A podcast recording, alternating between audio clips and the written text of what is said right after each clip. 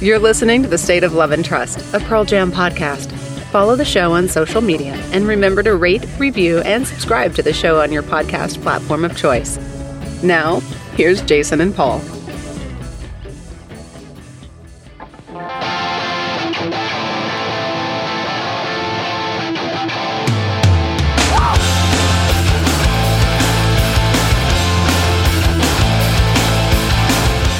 Welcome, everyone, to another episode of The State of Love and Trust. It's a Pearl Jam podcast, and I'm one of your two hosts, Jason Carapesi, and alongside me, as always, is Paul Gillieri.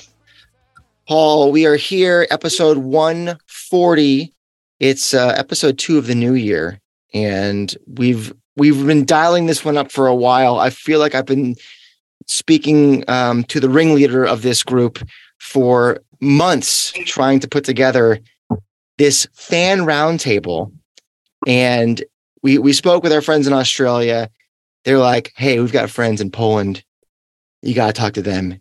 And emails and emails and emails and emails, and here we are, months later. We we finally got it, and I'm excited. Are you excited?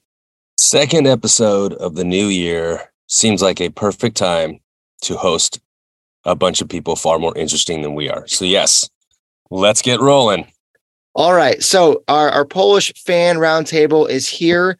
Uh, I want to welcome in. Uh, there's there's six of you, and I'm gonna probably mess up these names again. It's Ava, Jakub, uh, Camila, Marcin, Tomek, and Yasinda. Yeah, perfect. Got that right. Nailed it. All right, podcast over. Thank you very much. Yep, that's it. We're, we're signing out now. How is everyone? Good, good. Great, How you guys? Great, thank you. Very good, very good. Well, let's just start off with the most, I think, I feel like the easiest question. We'll go around the table here, um, the virtual table. And the question is, how did you get into Pearl Jam? And uh, Ava, I will start with you. Uh, that was actually because of my brother, because he just walked into the room when I was sitting in front of my computer and just said, "Listen to this," and put the tape on my desk. Oh, a cassette tape. the room. Yeah, Oh, wow. and walked out of the room, and that was it. And I was Just a mic drop. Just Yeah, go. pretty much. There you go. Listen to it. What, what year later. was this? Oh, that must have been the early 90s because I was sort of still in um, um, primary school stage. So, yeah. Wow. So it was 10. Yeah. And, and what was your immediate opinion? Like, what, what did you think when you heard it? Oh yeah, I loved it. And basically, I think that was around the time when maybe the second record was out, and I remember that he was saying, "Oh, there's more coming out." So basically, and yeah, and that's what happened, and the rest is history. Marcin, uh, how did you get into the band? So yeah, it, it was quite similar. It started like around versus uh, for me. So a friend of mine, actually my best friend, uh, in in secondary school, uh, he his girlfriend, she went to the state for Christmas or something like that, some some holidays, and she brought some CDs. Yeah, it was in early 90s. The CDs were quite expensive in Poland, and it was not that easy to to buy a CD. So she brought some CDs, and she didn't like it. She offered it to to, to her girl to her boyfriend, and he didn't like it that much. What? and I received a copy of Versus and I was lost. I was lost. Yeah. So actually, I knew some maybe some video from from videos from from MTV from from the 10 era, but actually for me it was it was Versus that yeah I was lost like in Interesting. 1994. Yeah. And Camila, what about you? So I think I was in high school, so it was around Backspacer era. Uh, and I was yeah, sorry. No, don't no, this, apologize. this is this is great. Actually, yeah, Not that- Uh, we we don't meet a lot of people that were introduced to the band circa like 2009. So it's yeah. it's fascinating that uh, How did you avoid the band for so long? I mean, I was in 2012. She's uh, young. in yeah. I mean, I'm from 94. You were like in the Actually- kindergarten or something? Program uh, early era? No, my sister is 11 years older, but she was into Yes. Backstreet Boys, un- unfortunately. So it was a rough path for me. yeah but i mean i got into chili peppers and then I, sta- I started digging into rock music and i think through this path like nirvana uh, alice in chains pearl jam and it just went on and then it, in 2012 I, I went on tour So it was my first show in Oh, 2012. Yeah. Outstanding. And and uh, Tomek, what about yourself? Yeah, so uh, in my case, it was very typical. Uh, uh, so I'm not that young as Camila, uh, and it all started uh, at the end of primary school, beginning of high school. Uh, so when they when they all started, it was uh, 1991, I believe, and and and yeah, MTV was playing alive, and I got completely lost. I remember my brother taught me to stuff like Led Zeppelin, uh, you know, King Crimson, Jimi Hendrix, Mm. um, Frank Zappa, but Pearl Jam was probably and and the whole Seattle sound, uh, uh, whole Seattle scene, because it's it, it was never only about Pearl Jam, but but the whole Seattle scene uh, back in the days, it was probably like my first um, uh, thing that I discovered by myself. So Oh, that's important. That's very important. The first because you uh, you know, like Eva was saying, if the the brother comes in and drops a tape on your desk, you're kind of like forced to listen to it, or else, you know, kind of thing. Like I, I I did that to my sister. I was blasting, you know, Metallica and Green Day and Pearl Jam, and she was like, "Oh, I guess I'm gonna listen to this too." Um, but yeah, to, to to find something on your own is very important, and it becomes yeah yours. it's like it's it, it was very much uh, you know a, a generational experience uh, uh, for us uh, when you were growing up in the uh, early 90s it, it was very very much uh, uh, the sound of, of of of teenagers back then and and the and the uh, you know the voice of the Mm. uh, uh, uh, of the uh, uh, of the teenagers and, and, and, and what we what we felt about and, and how we uh, how we uh, understood the the world around us. Uh, it was very appealing. Let me jump to the married couple, Justina and Jakob. Is this how you found love? You two just ju- jumping around to leash and blood.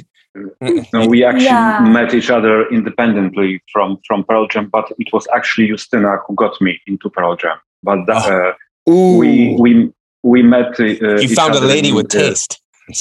Yeah, uh, of course, I knew Pearl Jam from before. Like everyone else of my generation, I found about their existence through MTV Mhm. and through uh, uh, Ten on on tape. Of course, like Marcin said, back in the early '90s, CDs were exclusive, so everyone was listening to tapes. Uh, so I had my Ten tape, uh, but I really, I, I didn't really started listening to them and going into the shows before 2006 and that was my that was the time of my first show justina took uh, took me with her to prague uh, and that's how i got swollen by the whole thing That's how you create monsters, right? Speaking how about about- the tapes, uh, speaking about the tapes, I I believe it's uh, uh, it's very important uh, to uh, to mention that uh, back in the nineties, uh, it was right after uh, the fall of communism, right? So uh, Mm. we didn't really had uh, uh, original tapes. Like it was, uh, you, you could buy on the on the local uh, market. You could buy uh, like a very awful uh, bootleg uh, that Mm. was unofficial, completely. You know, uh, yeah. Uh, in Very in often the, you'd even have the uh, track lists, right? Completely different to what it is on the regular, on a real CD, right? really? I- Because yeah, I- because they yeah, were trying to fit the songs so that that makes it to the 30 minute long cassette. Yeah. So Oh, they wow. would have to cut it. Yeah, that's the reality we were facing. I remember I that th- on many occasions in my, yeah. you know, age, right? Because the length of a length of a side of a vinyl wasn't the same as the length of a cassette side, right? Nah, so you couldn't nah, just nah, match nah, it up one for one. nah. Yep. And then imagine the time when your tape is actually getting swollen by whatever you're playing the cassette on, and you pull it out, and your tape is Ah. like, oh my god! You're, you're doing this. You with Yeah, with your finger. well, yeah. right? Many how it times, roll it back. In Well, early nineties, the, the best cassettes, the best tapes, they were they, they, they were from the East Germany uh, actually, so, and they were like sometimes they were forty five minutes, yeah, both sides. Yeah, so I remember. Yeah, If it was a Scorpions cassette, then yeah, let's make sure they fit it on there. Someone ta- yeah, someone taped i have over many like, scorpions tapes believe me yes, I believe. Uh, Yasina, did you tell us w- uh, when you got in, uh, into the band? No, um, um, no. I think um, I was actually trying to remember that. Uh, I find it hard, but I think it was something like uh, MTV Unplugged. You know, you're just sitting there uh, on your sofa, pretending to be doing your homework, and you know the band starts on, and pretty much by the time they finish, you're not even barely on the sofa. You're not pretending you're doing uh, your homework anymore. You're just jumping around, you know. And I remember the next thing I did the next day, I just, you know, went to a different city because I, that's what I had to do. I had no record shop or anything like that in my hometown. I had to get on a train, jump on the train, get a cassette, and that was Versus. Mm. Uh, and that's how I got started, I think. That's my earliest memory, I think. So you, your first, the first one that you bought was Versus. The first one I bought was Versus. I mean, I knew that uh, I knew what Pearl Jam was. I must have seen them somewhere on MTV or something. But the minute I saw uh, Unplugged, MTV Unplugged, it was like, can you actually do it? Is this something that, you know, can you actually do it? There's so much energy in it. I can't barely sit. I can't barely walk. That's the thing that I want to be doing until the rest of my life. I want to be jumping around and listening to and getting all this energy through my body. It's like they're singing about my life, right? Hmm. That was something. The question is, did you finish the homework? No, it's it's still sitting on the table. I love So- it's an it's an audio format, but if you could see the, the face that she just made, it's perfect. Camila, I, I want to ask you a question that I'm going to pose to the rest of the group. Uh, I'm going to talk a little bit about your first show experience. But what's unique about your situation is you discovered the band much later than everybody else here. So your show experience is probably it may be dramatically different from a lot of folks that are on here, unless it was a while before they saw the band come through as well, provided that nobody traveled outside of Poland to do it. So Camila, do you remember your first show? Yeah, it was in Berlin 2012. And actually, the funny thing is that me and my friend we bought the tickets for our 18th birthday as a celebration. Mm. Um, and we actually ended up meeting bands before the our first show. I mean, Just normal, I have normal thing you do. stalker energy going on, so it's easy, easy for me to track the bands down. Yeah, so I met them before my first show actually, which which was pretty funny, and they are super nice and so on. But the first show, I mean, it was awesome, but I was like up on the tribunes, like really far away and so on. So it wasn't the first row experience on my first show. How many shows have you been to in total to this point? 25? Good God, since 2009 Uh, 12. 12. or 12? Oh my A decade. lord. Paul, ha- I've been to 25 myself. I told you they were more interesting than we are. Yeah. Moses. Uh, Marcin, what about you? First show, how many shows? So the first show for me was 1996. So Camila was two years old those days. But uh, yeah, I, That's I the have, reference point for the entire episode. yeah, but I have I have a good story about that because I joined the Ten Club in 1994. So Camila, yeah, we could celebrate that. I, I will always remember your birthday because that was the year when I joined the Ten Club. ah, And Good number. as, as someone, as Tomek already mentioned, as Tomek already mentioned, it was, this, this was like five years after the communist collapse in Europe, in Poland.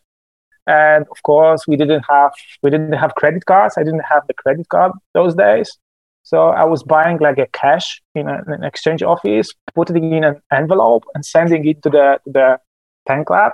Uh, it took months usually, but Wow. I joined it. Yeah, I joined the ten club in 1994, and then I received the envelope with like opportunity to buy tickets for the show in Warsaw in 1996. Yeah, so again, I have to pay for those tickets per cash, send it in an Through the mail. Yeah, yeah, really through, through envelope. That's incredible that it actually Yeah. worked.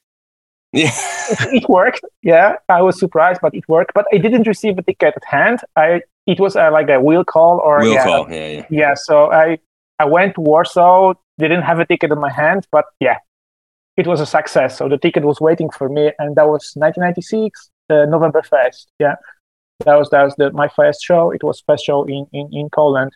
That so, so tell me something. What I mean, Kamila met the band before her show, obviously an indelible memory.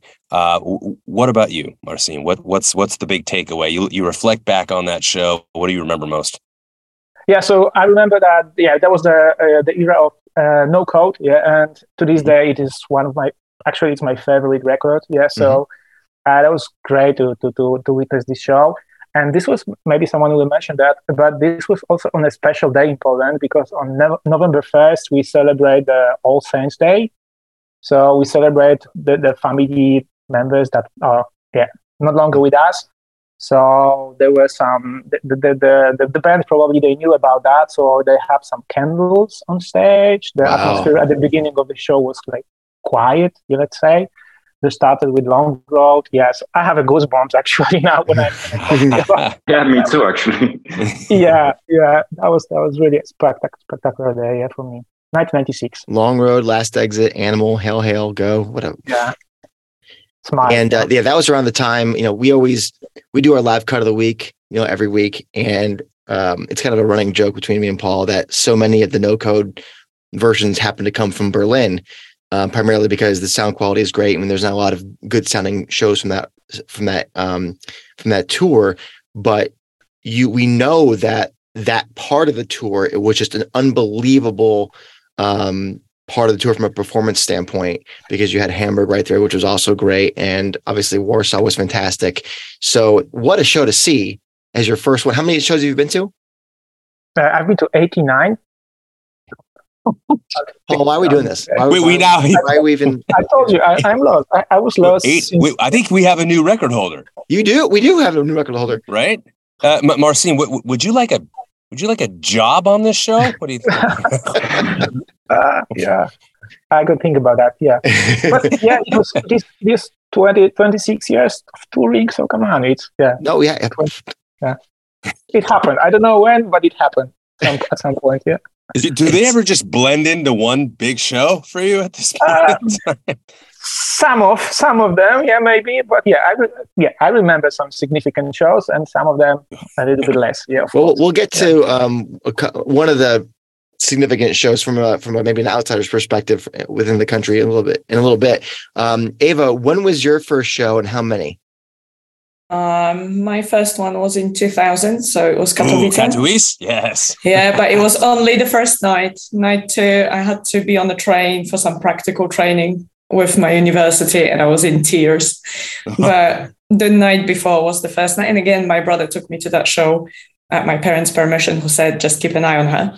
Um, Your brother's the best, by the way. I'm a big fan. Yeah, but um, he didn't do the best job. He lost me within the, the first probably ten seconds. I spoke too soon and um, yeah, it was kind of um, memorable for me for different reasons. But main one was the fact that I was physically suffocating during that show because I think I was in row three, more or less. Um, the arena, you know, forget air conditioning and all that. It was extremely hot, and I was surrounded by mega tall people. And me personally, I'm roughly five foot four, just under. Um, so not very little, very very short, but I'm quite short. So basically, it was terrible. I literally was catching air from above me like a fish, and it was it was pretty petrifying, I have to admit. But the security guy spotted me, and he just asked me, "How do you want to get out?" And me being me, of course, going, "Hell no!" so looking at me, he basically, I don't know how he managed, but he basically got on a rail and pushed people who were in front of me and grabbed me by my both arms and pulled me on the rail. So, and then handed me water and kept just giving me the wow. drink. Well, in those days, if you were getting one sip, with a bottle being sort of held by the security. You were lucky he was literally handing me the whole bottle of water and um, allowing me to drink and keeping sort of his eye on me, making sure I was fine. And I was right in front of Mike McCready. So that show was pretty cool as well. But I think I was a little bit overwhelmed. So for various reasons, as I Fewer places better to be than at the rail in front of Mike McCready. Well, you know, definitely better than suffocating to well, yes, of course, by context. My So- goodness. Um, who haven't we talked? Tomek, what do you, what do you got?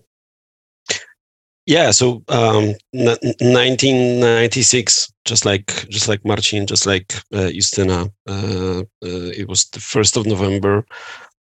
As Marcin said, very special day uh, here in Poland. Um, uh, not very much like Halloween, uh, very different. Uh, Marcin already said uh, uh, we celebrate uh, All Saints' Day, which is a day where we usually go to cemeteries to you know to to to, to visit your family and um, and friends' graves and and put the lights on that and uh, so it's um, uh, it's a very peaceful day and and and a very unusual day to to do any rock show uh, in Poland, especially back in the days. It was actually a big thing uh, for for many fans. We uh, many of us we were discussing this that probably band didn't know about it uh, uh, uh, or uh, they will do something special and they did. They they put the lights on the uh, on the stage and it was uh, it was very special to uh, to have a show starting with long road uh, back in the days and and i remember that very well. Um, and i also remember two things from that show. Um, first it was uh, how they played smile uh, and I, I believe I believe that was the Yeah, moment when I fell in love in uh, in no code. Um, uh, I will be um very honest with you. When the no code was released, I was kind of skeptical uh, because you know uh, it was 1996, right? And and people were still living. Um, 10 and versus and and and uh, uh, it, it it was the Pearl Jam that we knew and then you you start to listen to no codes and you're like what the fuck what what's well, what yeah, is who this? you are is What the lead singer. You're like, what is this? what, what is this exactly and uh, so, so so the show was right after i first no code I, I i heard no code for first time for second time and um i didn't really knew those songs uh, before uh, the show and uh, and I fell in love with uh, with those songs. They they were amazing live, and I remember "Smile" when the whole crowd was singing "I Miss You Already." I, I felt like you know the roof Oh, and that, on that gonna- day. Oh my god. Oh yeah, Wow. yeah, yeah.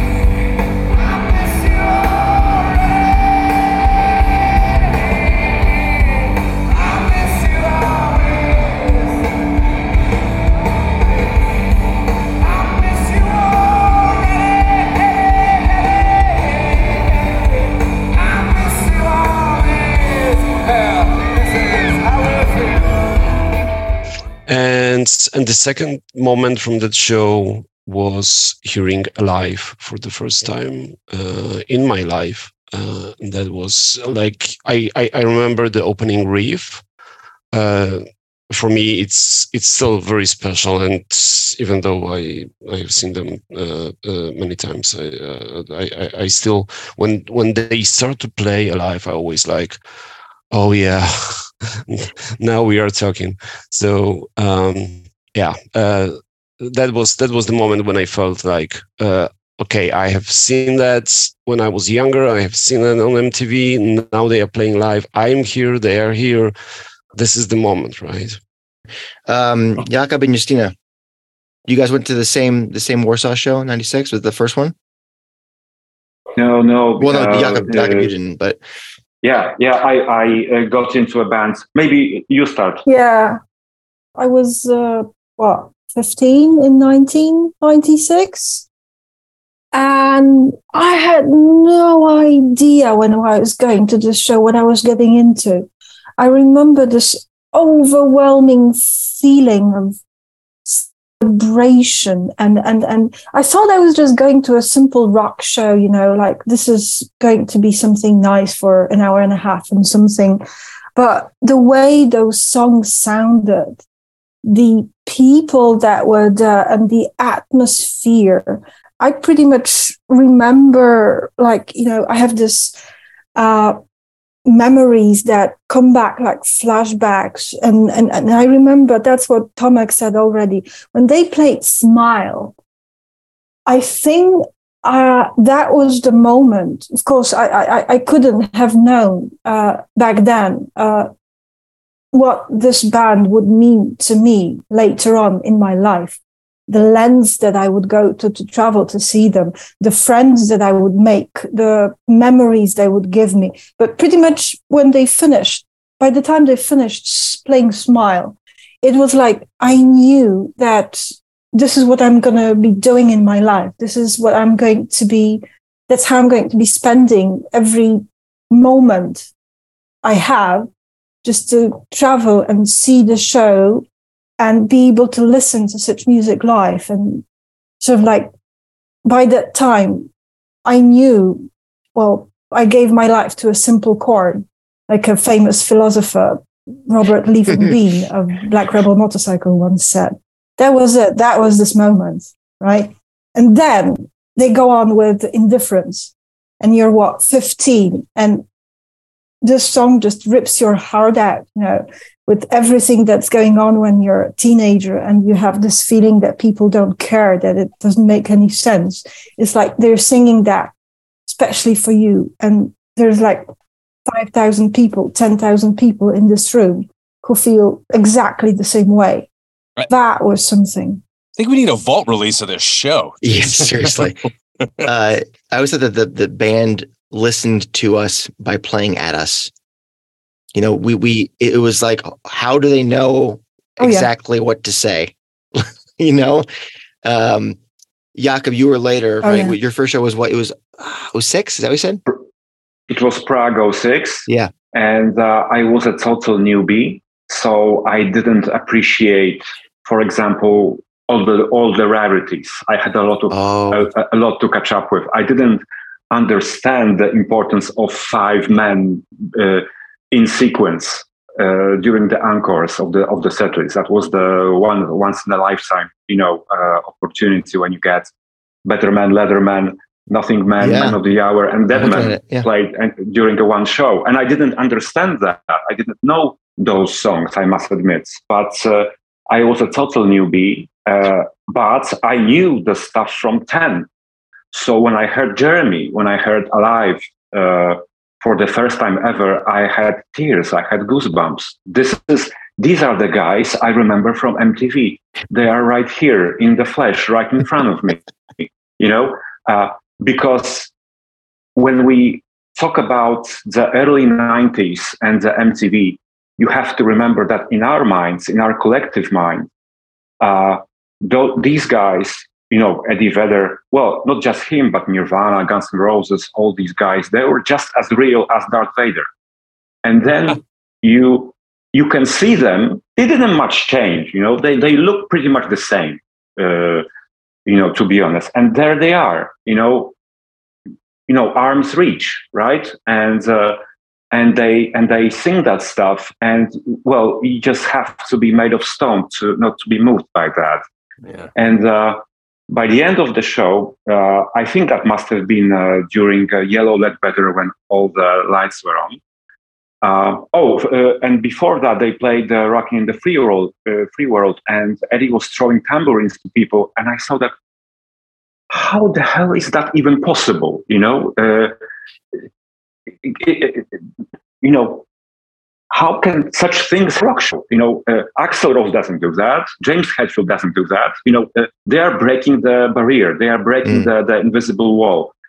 And he uh, he's during uh, Yellow Ledbetter he spotted um, one of the Polish uh, banners uh, by the by the ceiling of the arena of of Sazka Arena in in Prague, and uh, he changed the line of, of, of the lyrics to "I will never forget you there," right? Uh, because they didn't include Poland on the tour back mm-hmm. then, so a lot of Polish people came to Prague because which was and to Berlin, which are the closest. Uh, and uh, so he's kind of sang that "I didn't forget you there." Uh, and again, I, I'm like shocked. You know, how th- this is beyond my sheer imagination. You know, uh, how, things even possible? And that wasn't even the start of the things I've seen and experienced later on. Uh, but uh, yeah, but that was my my ignition point. You know that that told me that okay, this is different. This is not Depeche Mode that plays every single show the same way. Of course, I love the Mode, but that's another topic. uh, but I, I, I knew that I'm experiencing I am experiencing something special, and I want more. Okay, so 40 shows later, I want more. oh gosh, Paul, we're getting blown out of the water here. Yeah, we gotta are. say, W- um, was everybody here at Katowice? No, you weren't. Well, Camila, Camilla, but- yeah, you have an excuse. You were like and, five. and, and I guess uh, 06 in Prague still- was yours. So yeah, so you, you So, okay. uh, Justyna was was there in Katowice as well. was anybody at night two that the uh, should have been Budapest night? Nope. No, unfortunately, I only went to night one because by that time, you know, that moment of time was like, seriously, you want to see the same band twice? Why? Why, why? would you even do that? You know, and I have a feeling that since then I've spent half of my lifetime trying to explain that to to, to, to people. But you know, everyone focuses on night two in Katowice, which was obviously special. But you know, the thing is that what what, what you were already able to see in Katowice night one was already mind blowing. And that era, the, the, the 2000s, this was something that, uh, again, of course, we didn't know what, what, what, was soon to happen. I'm talking about Roskilde. We didn't know that we can see right now the band that we are looking at uh, that's never going to be the same a few days later on. Uh, but these shows, they were amazing. You have to imagine for someone who does not really have a chance and does not really have in their mind uh, the idea that they can travel, that they can leave uh, their country and go to see a band in a different country. This was something that was not quite there yet. You have to remember the communism and the inability of people to travel freely and the, the Mm. aspect of money probably as well was not to be disregarded. I actually just found out I found my um, ticket stub from Katowice nine, from uh, Warsaw 1996, and I found the price on it, and the single ticket was about eight dollars. Oh wow! Just to put you in perspective, right? So Uh, speaking of, uh, go ahead, Jason. Uh, I was just say, um, I want to go around the horn, kind of lightning round style, uh, on this next one. Uh, I want to know who each of your favorite band member is and why, but we'll keep it tight. So I'm going to start with Camila. Mm, I don't know. I have a connection with Stone. It's weird. Talk to me about it. Come on. I mean, I had a moment in Barcelona in 2018, and everybody's laughing at me because, like, Did he he's wink at you? sarcastic. Sorry? Did he wink at you? Is he like, hey? No, he waved at me. Like, they went on stage, and I went like, I was in the front row, and I just didn't know what to do, and I went like, and he waved at me back, and he was like, cool, and pointing fingers at me and dancing and so on. And there was like a post on Facebook page of Pearl Jam fans later on, like, was Stone stoned at the show actually? And the people started writing, no, just Camila was in front of him. But right now I'm working on Josh Klinghoffer as Chili Peppers are my second or first like favorite band. So I'm really happy that he's touring with the band right now. That's excellent. That's excellent. Yeah. Uh, Justina, how about you? Nah, nah, nah. Uh, I don't think I, I can honestly say I've got a preference. Uh, they're all cool guys. Um, it's kind of cool that you have this idea when they come on stage, when they look at you and you see this uh, kind of like recognition and you feel like, yeah, um, they make you feel like they know you. That's a feeling that's not really there for many other bands. But the favorite member, nah, they're all cool guys. Jakob? Um, I don't want to sound boring, but I don't have a favorite member either. But uh, of course, everyone else would say it's a, it's a lie, uh, and it's probably Eddie uh, because uh, uh, because you know the, uh, well he's at the front. He's the he's the spokesman of the of the of the band. He's the leader of the band, whether we like it or not. So if there is any kind of interaction or or uh, special connection that I can feel, uh, it's probably him. But it's not by choice; it's by pure coincidence. uh, so, but uh, the first, but I have to say that uh, the first member of the band that I have ever seen was actually Jeff in his uh, big hat days on the live video because you can't miss it. the first moment. Machine. Yeah, so I was thinking about that question. Yeah, it's it's it's obviously it's difficult to choose one, but I was thinking about the side projects, and for me, like yeah, the Mad season, the, the side project of Mike, of course, was yeah, it was mind blowing. Yeah, th- those days in, in 90s, but like thinking about these 30 years, if you you have like a longer perspective, then I think that Jeff has like maybe not that spectacular side project as Mad season, but all of them like RNDM, like Three Fish, they always they, ha- they always have something. So I like I like his maybe his his style as or his his art approach. He's publishing his uh, li- list of the books that he read last year. Mm. There are always some inspiration for me.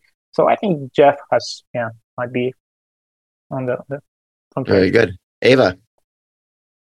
Uh, for me, I guess the main thing was that literally sitting at work, headphones in, I think I was listening to like Ben Hall and Mike solos. I literally had goosebumps sitting in front of my computer looking at some architectural drawings.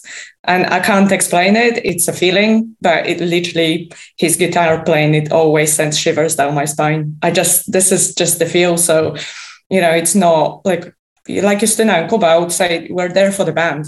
Like literally, there is no one member who can be Pearl Jam without the rest of the group. So mm-hmm. it's always about the whole band. But when it comes to the feel that you get, it is just something that is something you can't put your finger on, you can't explain. It's just the feeling that you get. And for mm-hmm. me, that's Mike's guitar, and obviously his personality is brilliant as well. So, Tomek. I'm actually, I'm actually quite surprised that no one in the group didn't call me out yet on that question. Do tell why. Uh, He's the sweet yeah, so, man.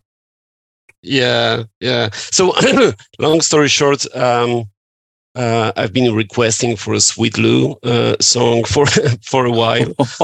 um, uh, yeah, I I used to bring basketballs to the shows, and and uh, so we we used to have a little fun with that uh, with with Jeff and uh, and Eddie and uh, and Stone was laughing like crazy uh, every time. Uh, Mike was picking up the ball in in Philadelphia as well, mm. and um, they were all very uh, happy about it, and and uh, uh, uh we we managed to uh, make a lot of, lot of fun around that. Uh, but you know, jokes aside, I think yeah, I I, I would um, I would go with Jeff, and and probably you know requesting Sweet Lou.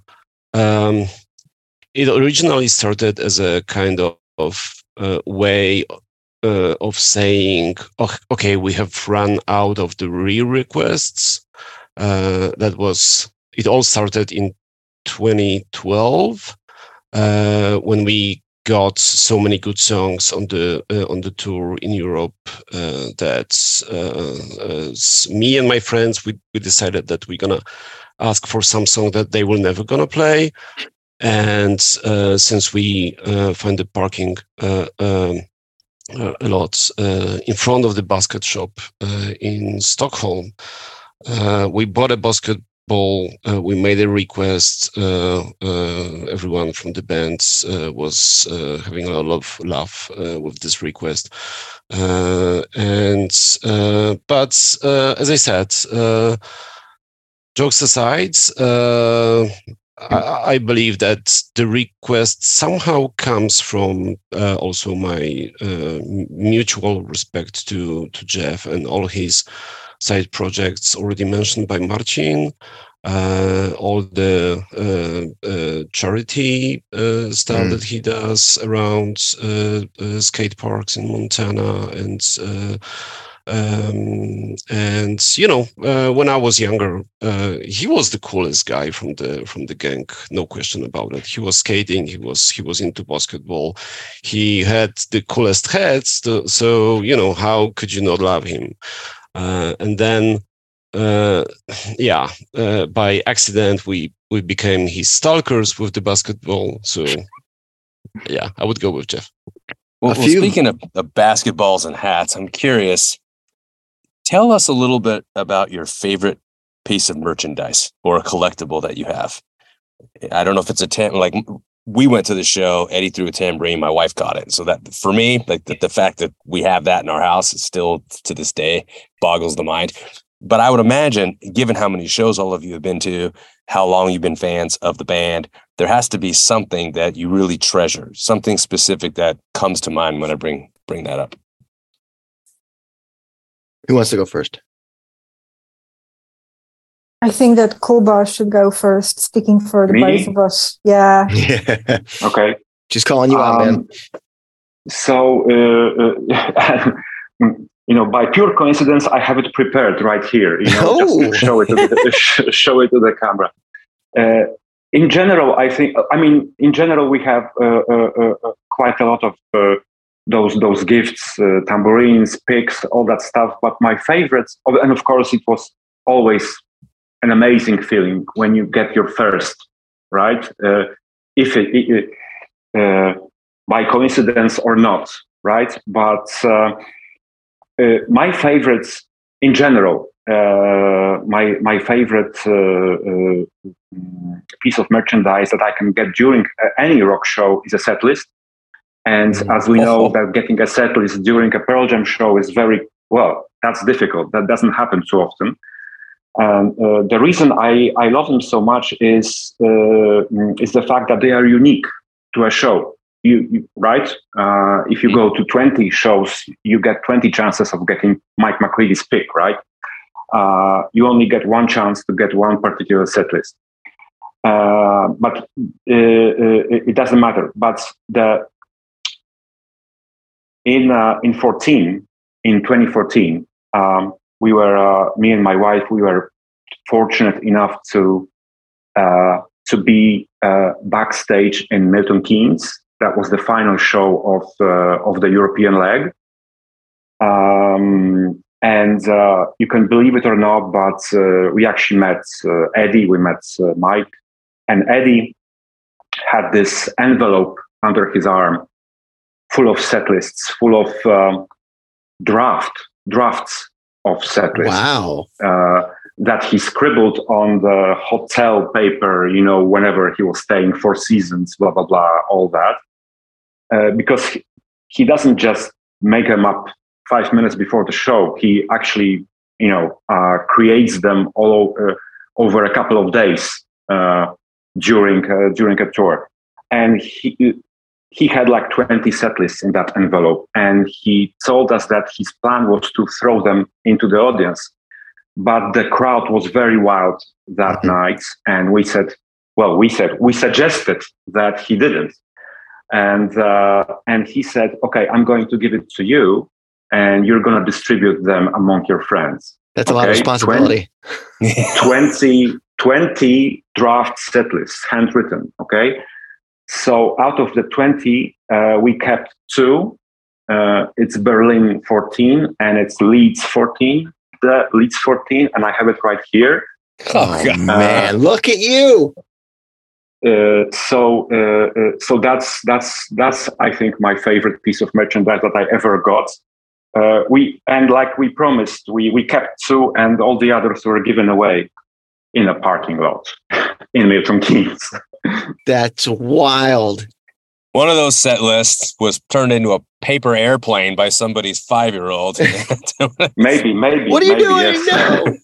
No. Did anybody here get one of those? If I got one. Oh, You got two? My husband got one. and I Which got on. ones? Um, they are the ones from 2014 as well, but they were actually, which is funny. I would need to dig it out because um, uh, one of them um, was Leeds as well, which means that Ed must have done a couple. Um, Couple of and the other one, yes. yeah, and the other one was Trieste. Mm. So yeah, I actually have one. Uh, I'm, I'm I'm not sure what it is. Uh, it's uh, it's Look at you red. guys. Uh, How does that uh, make a damn set list? I didn't. Did you get a set list? I didn't get a set list. oh, I didn't get a set list. Which one is You where? Where is that from, Tomek? Oh, that's that's one of the drafts that uh, uh, Kuba was uh, was uh, was city? mentioning. Uh, so uh, uh, it doesn't say any city. It, It's Oh. just a draft. It says uh, Pendulum, Hard to Imagine, Last Kiss, Mind Your Manners. Uh, Okay, so so, 2014, yeah, it's it, yeah. it's That, 2014 that for sounds sure. like Yeah. that sounds like Oslo. That sounds like Oslo 14. in 2014. just knows information like that. Good lord. Yeah, he does. Yeah, because last last kiss doesn't come too often as a third song, so uh, and came as a third song in Oslo 14. This is like livefootsteps.org, but like in reality. In real time. Good lord. Wait, so Tomek, is that is that your choice for collectible, or do you have something else? Um, yeah, I was thinking about that question, and uh, you know, I don't want to sound cliche or uh, uh, or or sound like a uh, like a moron, but uh, probably um, uh, my favorite favorite favorite you know thing that I got from the band was the one that I gave it away. It it happened at Wrigley and uh, uh, so we were there for two nights. It was in 2016. Mhm. Um, we were there with my wife for two nights. Uh, the first one we we had seats, um, uh, and we had amazing fun. Uh, then on the for the second night we uh, we had uh, GA tickets and we we queued to uh, to be in the first row. We we managed to uh, have a basketball. Uh, we got a lot of stuff from the bands, uh, uh, including Matt's drumsticks and uh, uh, and some and some guitar picks. Uh, but we also got a tambourine from uh, from Eddie. He he picked up the basketball for for a minute. He dribbled that on the on the stage, uh, gave it back, uh, and then the, he gave us a, a tambourine uh, at the end of the show. And Nice. I I remember uh, after the show we uh, we met uh, our friends from uh, Given to Life Foundation. Uh, don't know if you know those guys, but uh, they are uh, doing uh, amazing stuff. They are bringing uh, disabled people uh, uh, to the shows, and um, as, uh, they are helping uh, people who cannot attend shows uh, to to get there.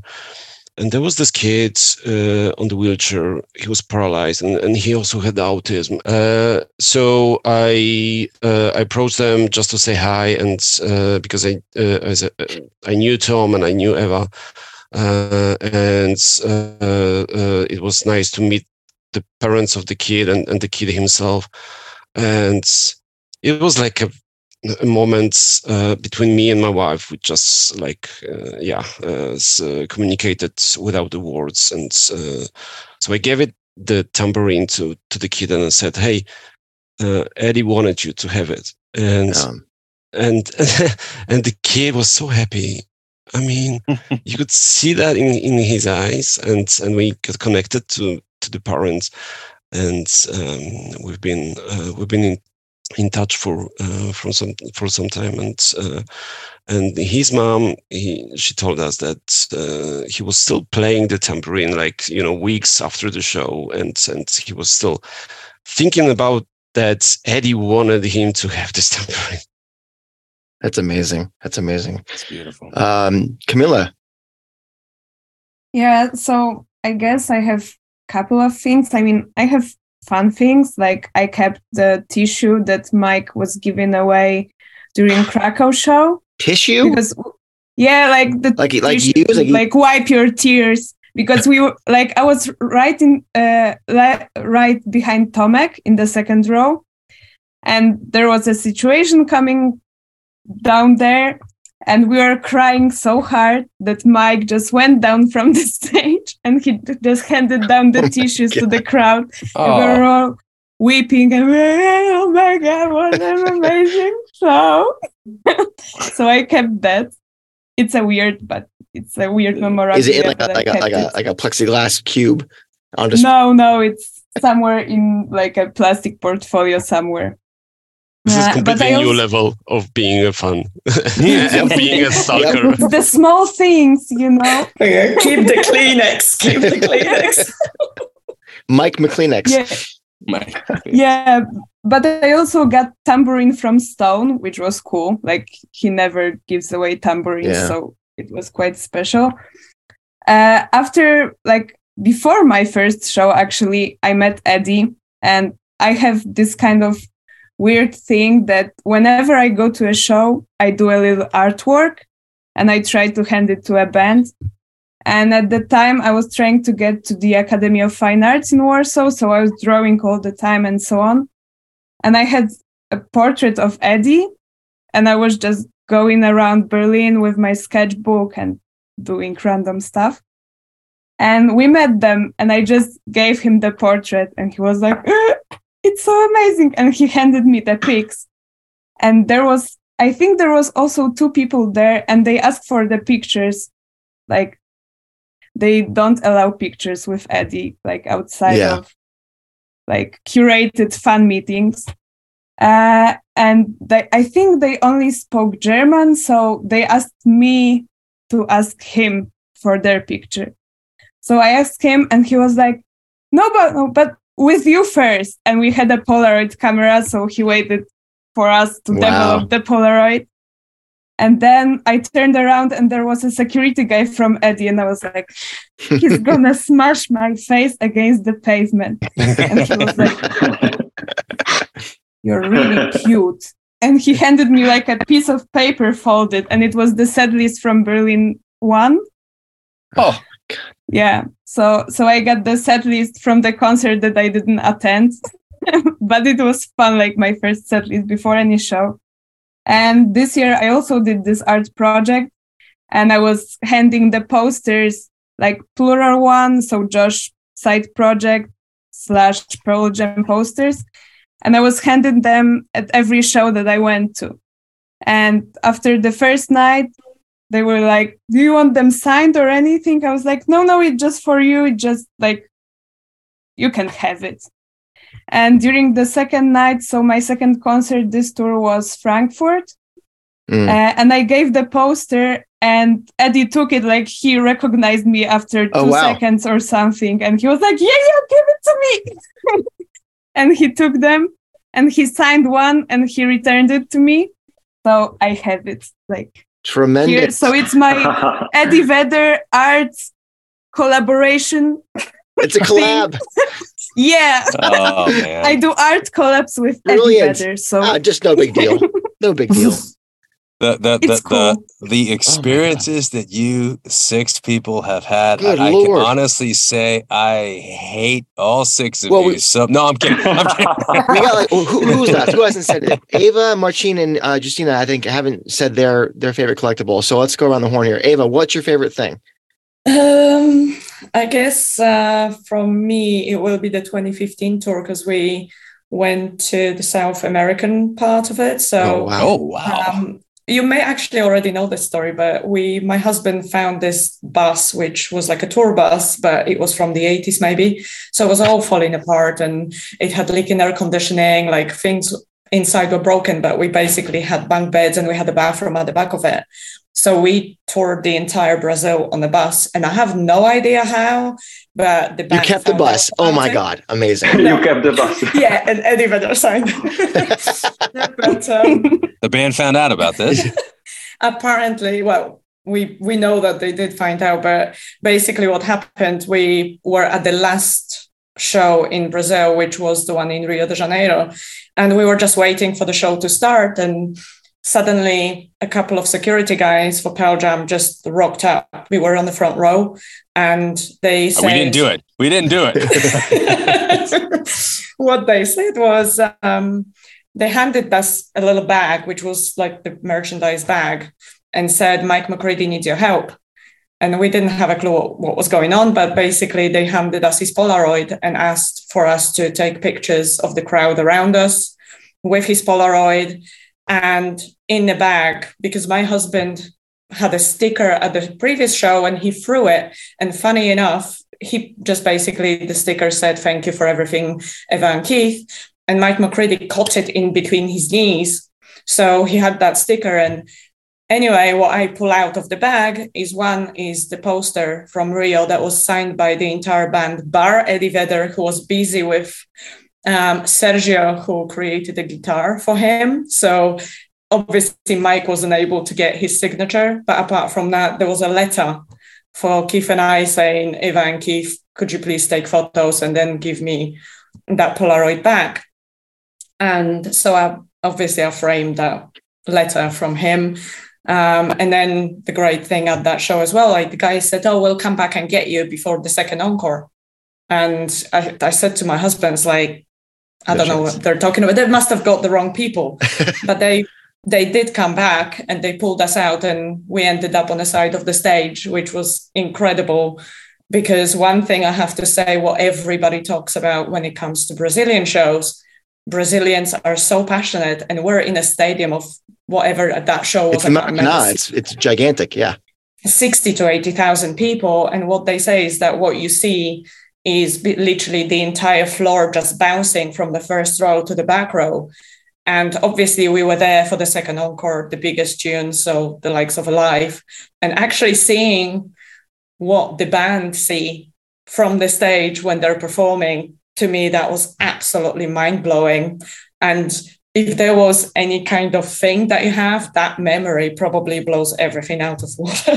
Good God, that's, that's Eva. beautiful that was absolutely like even now I feel like I'm gonna start shaking because that's kind of I've got like, goosebumps right now. So I I, don't I, think you can see that. same, same, unbelievable Yeah. stories Uh, from, from, from all six of you. Who else? Justina, well, I, I, can, I don't know how many can top that, but good lord, you guys keep topping each other. So, Justina, what do you got?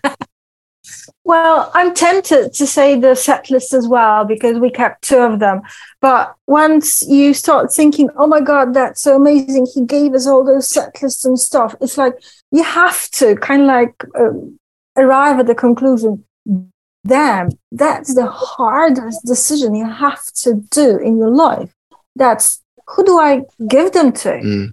You've got so many friends, you've got so many people that you've fun with, and you're like, who comes first, right? Yeah, but those Ava's set blowing kisses, by the way. I forgot you guys didn't know that.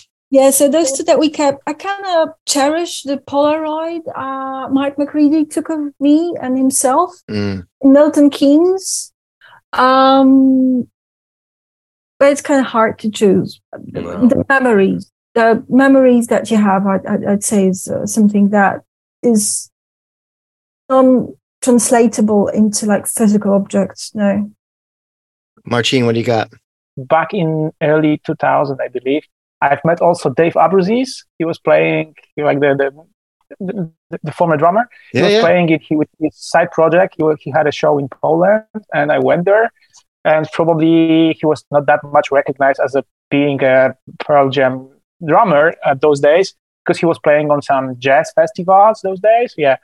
Uh, so right after the show, everyone went out and we, we stayed there. I, I was there with my brother-in-law, who is a drummer, and we yeah we talked with Dave, and he was really surprised because I brought a Angel, the the one of the Christmas singles, Angel, and he is Mm. credited as as an author, and he said that he hasn't seen this record for many many years, so I gave it to him. Yeah, actually. Uh, so he was really so super cool. Yeah, we spent some time with him. We, we had some Polish vodka with him. Yeah, so that was a great experience with Dave. And talking about the merch or gifts, yeah. So this year, 2022, last year, 2022, there was a yeah, long postponed tour that was postponed for, for two years yeah, Mhm. because of the COVID era. And yeah, there was so many changes in the dates of the shows. Everything was messed up in Europe. So uh, I, I was going to a show to Budapest with my wife. That was that was the initial idea that we should go there together. But in 2022, the show was on Wednesday, so we couldn't go together because my wife had, had to go to work. So I decided, I asked, I, yeah, anyone who want to go, and that was my daughter. She's nine years old. Yes. Yes, that was vacation. That was July, so let's go for the first time. So I took her to show at Budapest. He, she met all the friends. She was really surprised, and she went for the show, and she received a tambourine. So that was super cool for her. And then two years later, or yeah, I think two, two, two days, two days later, there was a show in Krakow, which is our hometown. And she didn't have a ticket, but yeah, after the Budapest success, she wanted to go there. So we bought the tickets to Krakow show. She went there and she received a tambourine. so Come now on. she's like, yeah. So she Paul, was like, two shows, two Yeah, tambourines for nine year olds. What's going on here? confident- Love it. Love yeah, it. she's confident that it is like a usual way that you do so. yeah, so when, yeah, during during Christmas, uh, we exchanged wishes, and she was wishing me a lot of show Belgium shows this year. But you have to take me with you. That was Yeah. her wish. Yeah. So she's doing the whole tour. That's yeah, it's decided. Oh Yeah, my God. hopefully they will come to Europe next. next Wow. year. Unbelievable. Well, I- I feel like then this this last question, it it's easy for us to infer what your answers would be. Uh, the, the implications are clear just from how passionately you describe your your relationship with the band's music and, and the connections that you've had with each member. But I guess it's still worth asking. It- it's just a, a great, great way to achieve some closure in this absolutely wonderful conversation that we're very grateful to have you on to participate with us for. But succinctly, in in in a, in, a, in a couple of words, what would you say you love most about the band? What is it about the band that you love so much? So, Tomek, we'll we'll start with you and just uh, tell us. I don't want to speak for you. I, I get a sense just all six of you have spoken to very specific parts of what the band's legacy is comprised of that speaks to you most. But I, I want to hear you vocalize that because uh, I want I want to see if I'm, I'm reading this properly. I would say the people. The people are the most important, and uh, you know, um, it's the. Uh, it's very interesting that uh, you know you usually meet uh, friends at the high school uh, or when you are studying, and and uh, and usually, uh, if you are lucky enough, those those friendships last till you are 40, 50, whatever.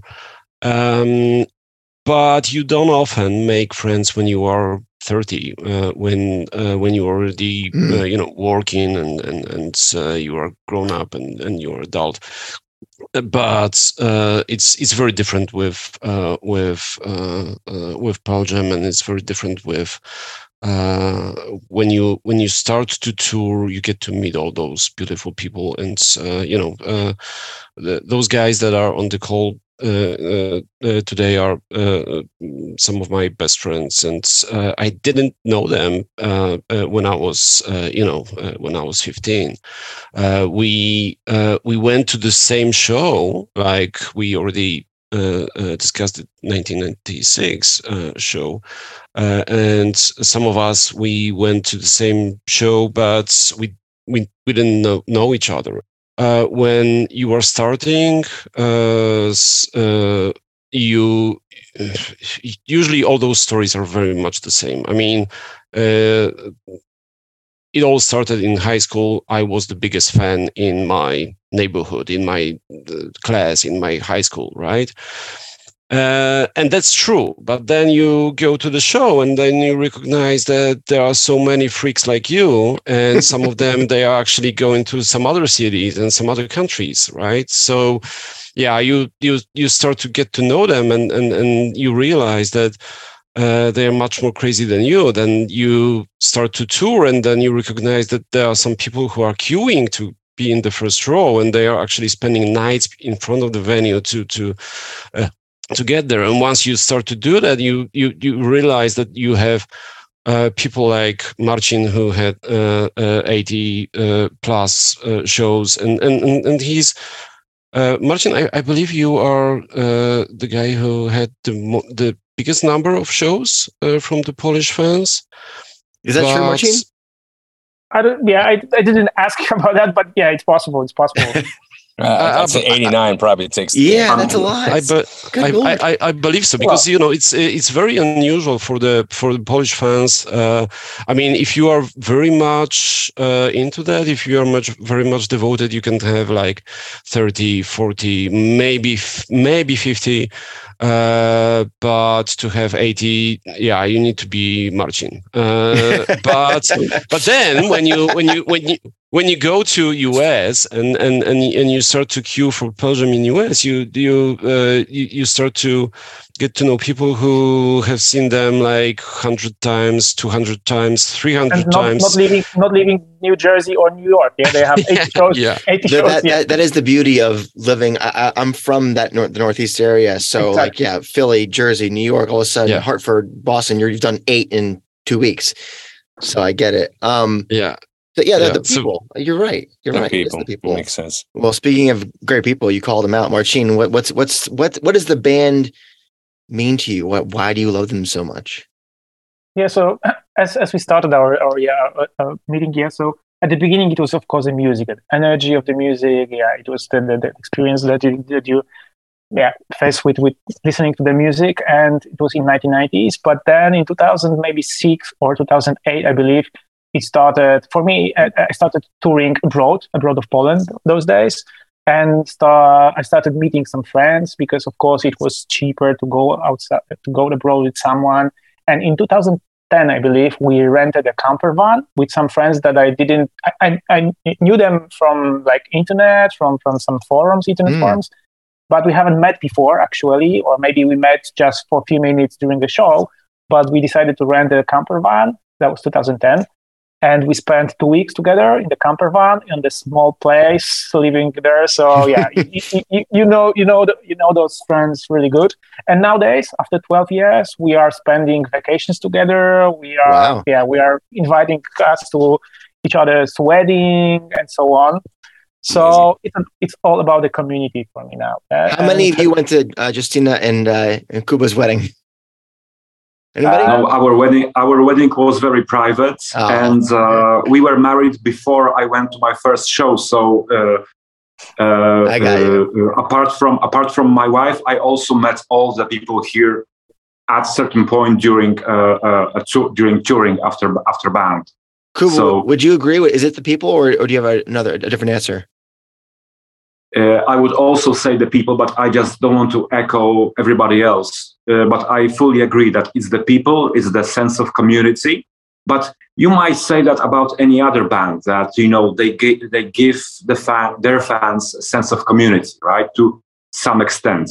But uh, I would say that Pearl Jam not only gives you that, but to me personally, because I can't speak speak for others, but to me personally, uh, the reason I love them so much because most people here they fell in love with them because of their music right because of uh, 10 or Versus or no code i fell in love with them in a different way because of my wife obviously uh, but uh, to some extent i was um, like I was going to, we were going to the shows together. By the way, I've never been to a show without her, and that's kind of a curse and a story in itself.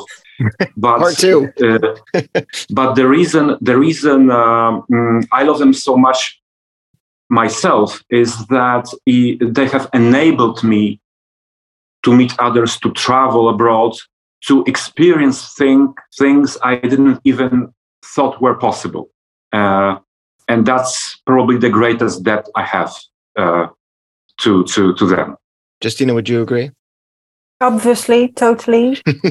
there's a there's a picture that's been taken from side stage. Uh, that's uh, the venue. Uh, it's called the Wuhlheide in Berlin. It was 2009 uh, or 2010, maybe eight. I don't really remember. But basically, it gives you this perfect perspective on the people who are up front you can basically clearly see everyone that's uh, in the first front row, second row. I can name every single one of them. Wow. Wow. I call so many of them uh, my friends. And if that doesn't blow your mind off, uh, there's a picture taken from exactly the same perspective a year later. And it's the same story. I can name every single one of them. Of course, in a different configuration because, you know, sequence change. every single one of them by name. Wow. That's wild. And that tells you this feeling of community and following they have in Europe. I do that for different bands as well. Sorry, just to finish off. No, no, no. Sorry. I, I mean No other that. bands do that. No, no. Well, Kamila, what, what do you think? of course it's the community but like there's also no other band that can take a stand on something i mean Mm, like when i discovered them in late 2000s i mean there was nothing basically to stand for. I mean all of the bands that were quite rebellious in 90s went calmer and so on. Um, so i mean they became really important to me. I mean when they when i started traveling and seeing them. I mean they were really important and the music was amazing and the experience itself was amazing but i think the turning point for me was back in 2018 i mean it was really weird what happened and tomek was there also to experience it and basically everyone. There was a really rough situation in poland like around abortion law and women rights and so on and we were in prague and i was it was my i think it was one of my first uh like the the overnight queues mm, uh, with pearl jam. And i started talking with people and so on and it turned out that they are voting in polish parliament a law that's basically banning everything. Uh, so when we woke up in the morning i just went to the to the shopping mall and brought some papers and markers and so on.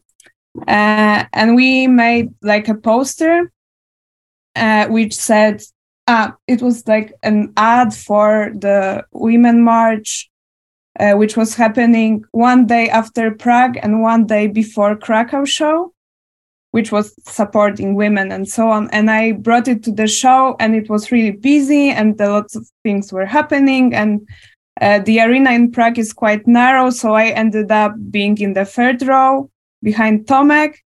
And there was a situation that Eddie was walking around the stage and so on. And I handed Tomek the poster because I couldn't hold it. And he was like, um, taking it up in the air. And there was a girl from finland and she threw eddie a flag and he said like no no it's not what what i want to take. And tomek gave the poster and what surprised me like he took the poster he read it and he went backstage. He asked someone to check like if it's fake false or not in their perspective like the right thing to say and I think at the end of the show, he showed the poster to the whole arena about the female mm. rights. And I mean, it went all over the news in Poland. Like Wow. rock band is supporting, like, because some of Polish media are really right wing. So they were like, yeah, Polish feminists are supported with, by the rock band, blah, blah, blah, and so on. And then in Krakow, uh, like they did the whole research. I think Eddie made a speech that was like 15 minutes long about like uh, he quoted uh, Amnesty International and other sources about the the whole system changes in Poland and so on. And it was so impressive. Like, I mean, no other band does this. Mhm. So, I mean, it it just blew my mind. Amazing. Ava, uh, we'll wrap up with you. I mean, I'm my mind's blown from all these stories. Uh, what what is it? Um, and by the way, thank you for organizing all this because holy no this has been something else. Very grateful. Um, what, what, yeah, what is it? What's the what's the thing about this band? It's well, the guys have already said really, and um, you know the music, the shows, each and everyone being so different. um, places they take us to. Like I'd never would have imagined going to places like Trieste or Padova or Belo Horizonte in Brazil. Hmm. so they organize my my vacation, which is awesome. Yeah. um, but also, I guess the people they are, and obviously that also falls into what Kamila was saying as well. But each and every one of them, but also people who surround them, are absolutely incredible. And um, again, there's a little story, but I actually got it firsthand, and it was in Berlin in 20, 2018. Um, I don't know why, but during the show, they allow people to bring into um, the show pitcher jugs. They're like solid plastic with a massive um, rim on the underside, and they're absolutely sharp and solid. And some drunk people were obviously thinking it would be funny to throw one up in the air while it still had beer in it. And it smashed on my face when I was in the front row and split open, blood coming out of my, my nose. So I had to be taken out into uh, a medic stand. And suddenly, Pearl Jam security um, guy, Ty, he rocks up and, and goes, Are you okay? And I'm thinking to myself, why would Pearl Jam security come after me to the medic stand? But I think some of my friends just asked to make sure that I was okay. They said, We're, we're going to get out if, if you don't give us the news what's happening with her. Um, and he said, okay, so let's get you back in. And I'm saying it's impossible. You know, I was in the front row. Long story short, he did get me back in together with my husband um, to crowd in the front row because, again, what Justina was saying, we're all friends. So they're cheering while I'm absolutely embarrassed because Eddie's giving a speech while he just came back out on stage. About you? No, no, no, thankfully not. It was about some couple, um, I think, who were neighbors, and one brought the other to the show, and they were supposed to, I think they were a couple in the end. But anyway, people were not listening, and I was like, oh my God, please don't. Um, so, long story short, I was actually back in the front row, and Mike McCready was saying something. My husband saying, Mike McCready's talking to you. And I was standing there looking at what? Anyway, he says, go over here, pointing to the side of the stage. And I said, I'm fine. I just had to calm down. And he literally, like a paternal figure, get over here. And Ty, the security man, looked at me and went, right, let's get you back out again then. so I got back out. But basically, what followed was I was on the side of the stage. I got um, George Webb bringing out tissues, Kleenex for me all the time because it was still bleeding despite the dressing that I had on my face. Um, Donnie, who used to be Mike's guitar tech, went away to bring me some Advil for pain. Um, the other security guy brought out some ice packs so that I had it on my face and actually probably saved me from having black eyes. And thankfully, I actually saw him in Denver back in September, so I was able to thank him. Um, and then I got, um, you know, that's awesome, but obviously I wish that never happened. But I got um, Matt's drumsticks that he passed on via somebody. Um, I got Jeff's guitar picks. Jeff looked at me at some point, just going, Are you okay? Mike came down, kneeling in front of me, asking me if I'm fine, you know, Stone checking up. And then Eddie Vedder was giving out his tambourines. I got one on his way back and he stopped, called over Danny Clinch for a picture, put his arm around me, took a photo with me, which Danny Clinch I met the following day um, because he had his um, little pop up store in Berlin. And I spoke to him and he sent me the photo with Eddie Vedder. So, in general, all these people that surround them, they potentially, many other bands, they wouldn't care. You know mm, what I mean? But right. these guys, absolutely, each and every one of them were so wonderful. Like, I couldn't thank him all of them enough really for caring so much. So this, they're absolutely amazing as people. This Wonderful. is wild. My I, Paul, I'm I'm blown away. These so story, am I. I stories. Uh, look at that. Oh my god. Well, we are happy you're okay. Yeah. and uh, I, I have to say that, that, that you talk about community and for, for Jason and I, we speak about this quite often, even off off the show, that for us, this this community, we, we feel very fortunate that by extension, so many of you that you get together and form these connections and these bonds. And, and it's not that we live vicariously through that, but it does give us an opportunity to meet people like the six of you and to hear your stories and get to know you a little bit as well. And so I, I think that that community continues to, to expand its web and its sphere. And uh, we're very blessed to be a part of it. And we're very grateful that all six of you took time out of your, your evenings to join us tonight. And now we have friends to uh, hit the rail with when we go to Poland. Good God. Or anywhere really. We'll, we'll, we'll get a bus and tour America next time. How about that? Uh, yeah, thank you so much, guys. Uh, it's been Ava, it's been Marcin, Kuba, Kamila, uh, Justina, and Tomek. Thank you very much. The Polish Fan Roundtable has been a rousing success. Thank you guys for coming on. Yes, it has. Thank you. Nice to meet you guys. Thank you very much. You Thank you as very much, guys.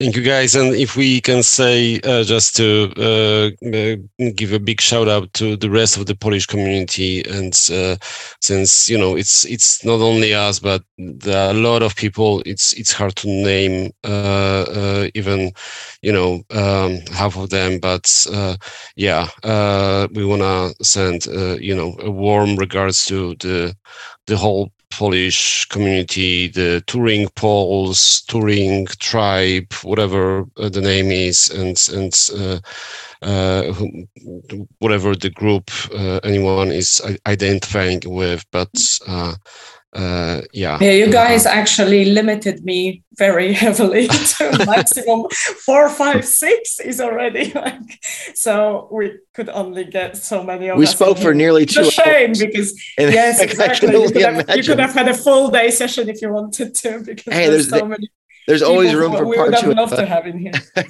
Thank you, LA. thank you. so- Thank you. Thank Thank you. Absolute pleasure. Thanks, guys.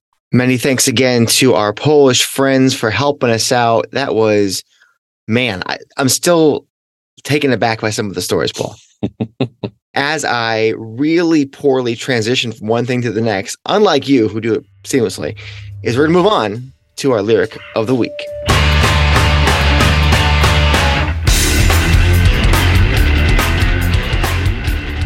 Lyric of the week this week comes from the oh god, what are these? The uh, binaural sessions, and a song that did not make binaural, maybe to uh, the consternation of many.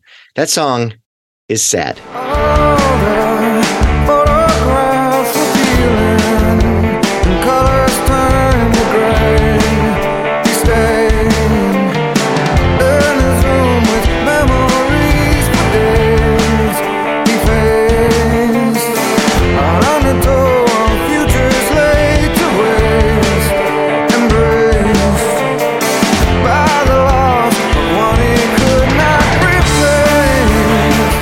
right, Paul. So sad. Um, this is the opening verse. What do you got? Oh man, regret. yeah. That is the powerful drug. I don't Yeah. Rick James was thinking regret. I tell you, that's uh it's tough because I don't think it, it's it's inescapable. We cannot, no matter how hard we try, live a life where we we truly say no regrets. I think there's always going to be something or someone that we regret, um, just because we're we're in we're not infallible. Um, we're prone to making choices that are sometimes irrational, sometimes fueled by uh, you know uh, and governed by by emotions that really are completely unhinged. We just we, uh, try as we might, finding that peace and solace and, and, and being completely centered. It's what we strive for, I think, deep down. But ultimately, you're going to find yourself at one point or another in your life in a situation where you you wish you could have made a different choice. Uh, and so the the speaker in a song like this is sitting there looking at an undertow of futures laid to waste. And you know, we talk about an undertow in the context of, of getting caught within it or under it, you know, Mhm. swept away by the undertow.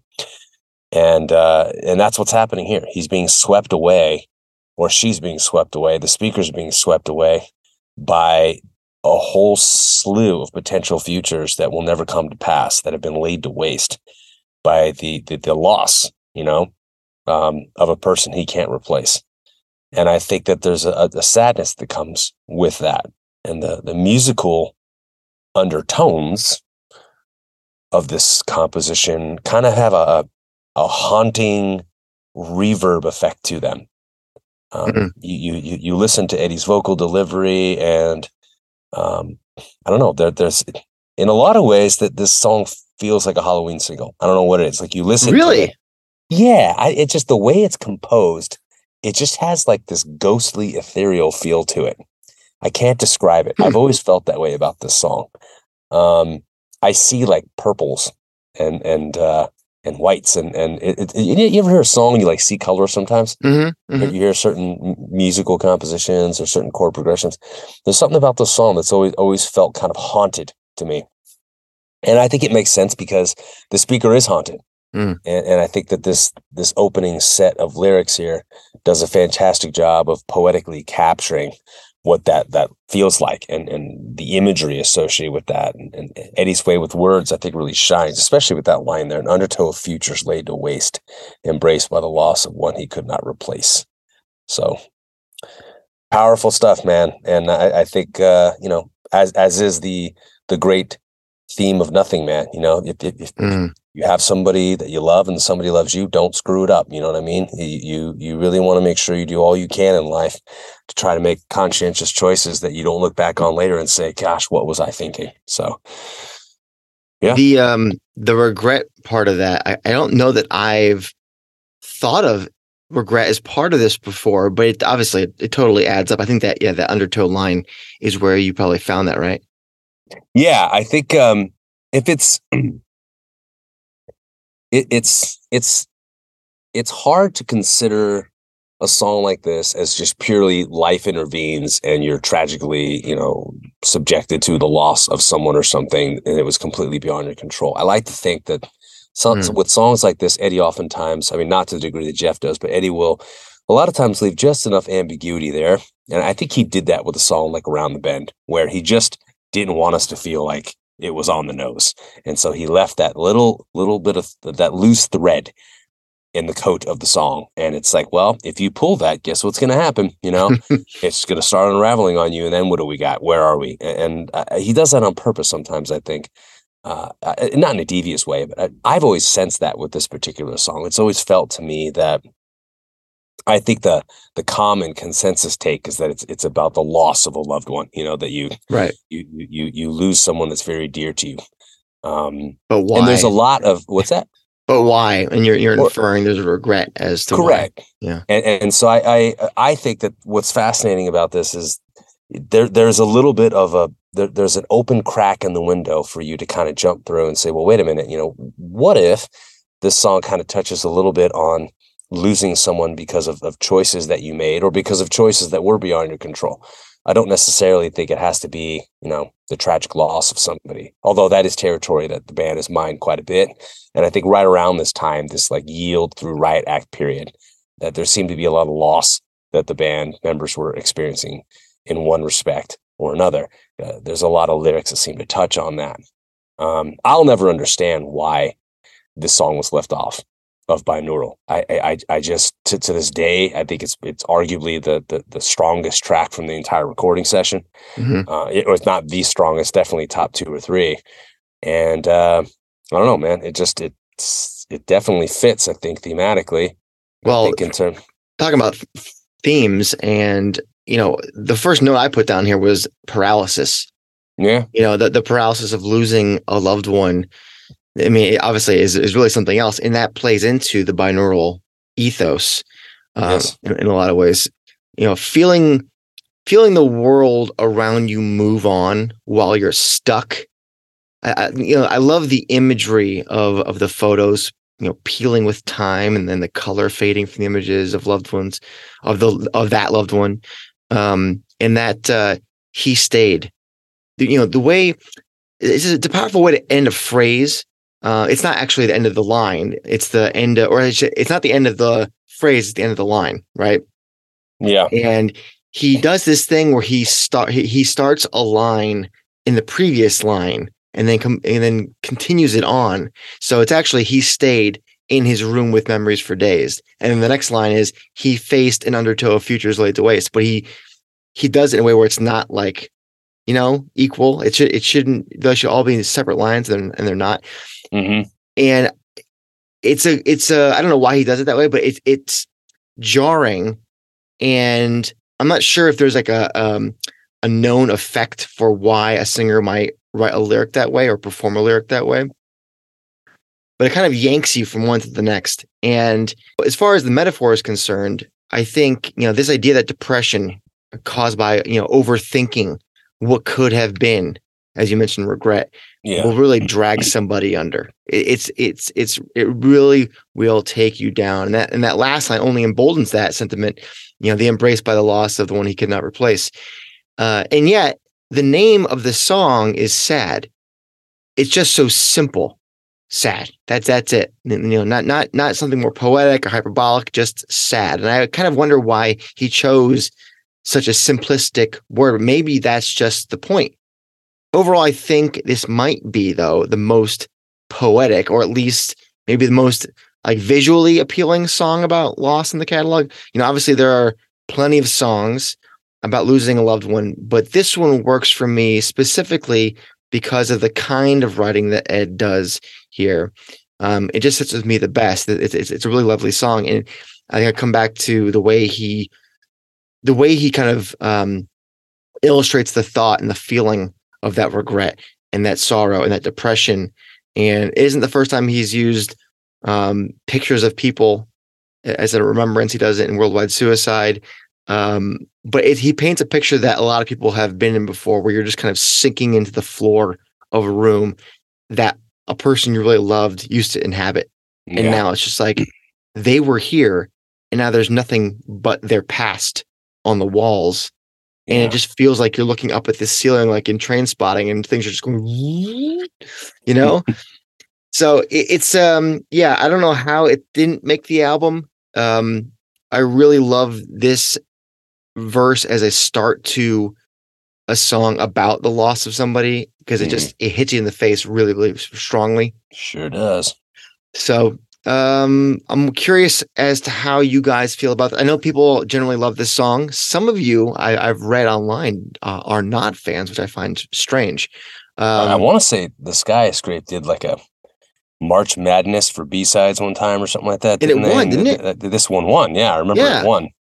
so I, I know there's some of you, some of you out there that don't care so much for this song. I'd be curious to know why because I think Paul and I both agree that it's it's very very strong. And I'm somebody who likes binaural, and I still like why is it not on the album? So Yeah. well, let's go and find the uh, best live version of this in our live cut of the week. Ready to stand up!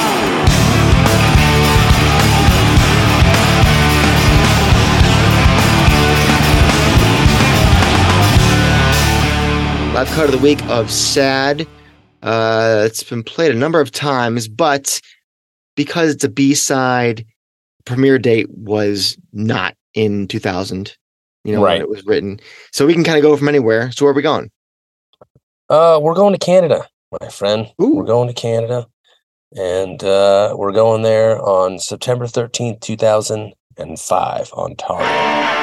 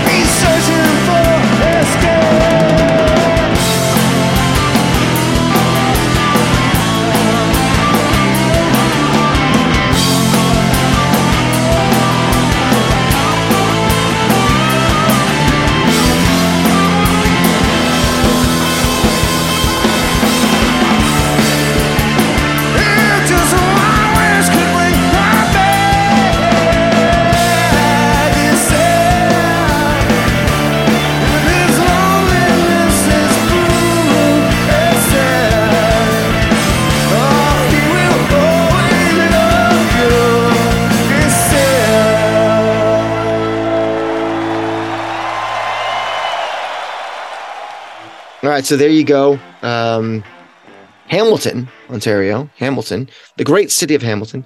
Um, so this has only been played 57 times, the first of which was October 1st, 2004.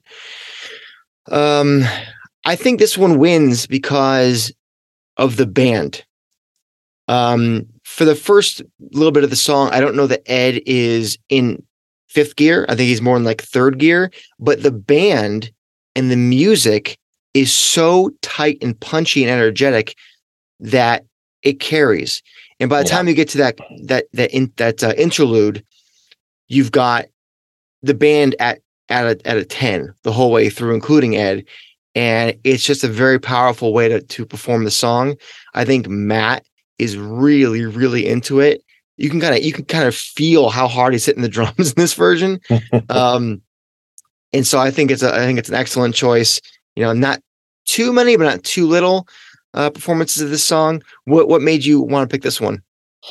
I just thought that it was uh, a tight rendition that really seemed to capture the um, the aura of the album cut.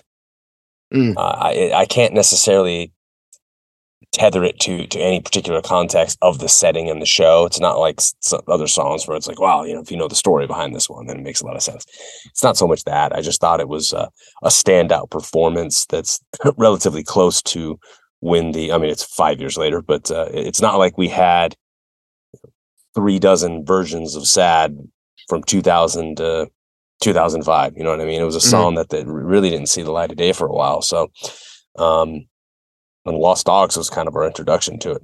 So Yeah, only twice in 2004, and then 11 more times in 2005. So yeah, you got yeah, pretty and so and and I think that that's meaningful because in 2005, you know, 11 times it, it really looked like the band was making a conscious effort to to to get this one down, and I think there was some workshopping in, in terms of playing it live, and and um, this this particular version I thought was was the standout version. So there you go. Uh, if you've been to a show that's that they've played sad, how would you compare it? You know, I, I think I've seen it once or twice. Um, I don't recall it being as good as this one, but there you go. That's the show, guys. Whew, a long one. If you made it through this far, kudos to you. And uh, kudos again to our, our friends from Poland for coming on. There's a nine hour difference between us and them. We figured out how to do it somehow. Um, so, again, if you want to help support the show, uh, you can always feed that algorithm. That's one way of doing it. that's the way to do it. The more people who, who can find this show, the better. It grows the community. This whole episode is the reason why we do the show. It's about the Yeah. community, as uh, Yeah. everybody said earlier. So um, you can always do that and, and, and rate the show, review, subscribe. That helps it out so more people can find us. Uh, if you want to go an extra step, there's always Patreon uh, or buying a shirt. But if not, no worries. You're here with us right now, and that's all that matters. So uh, we will see you next week with another fabulous episode. And until then, you have been listening to the state of love and trust. Still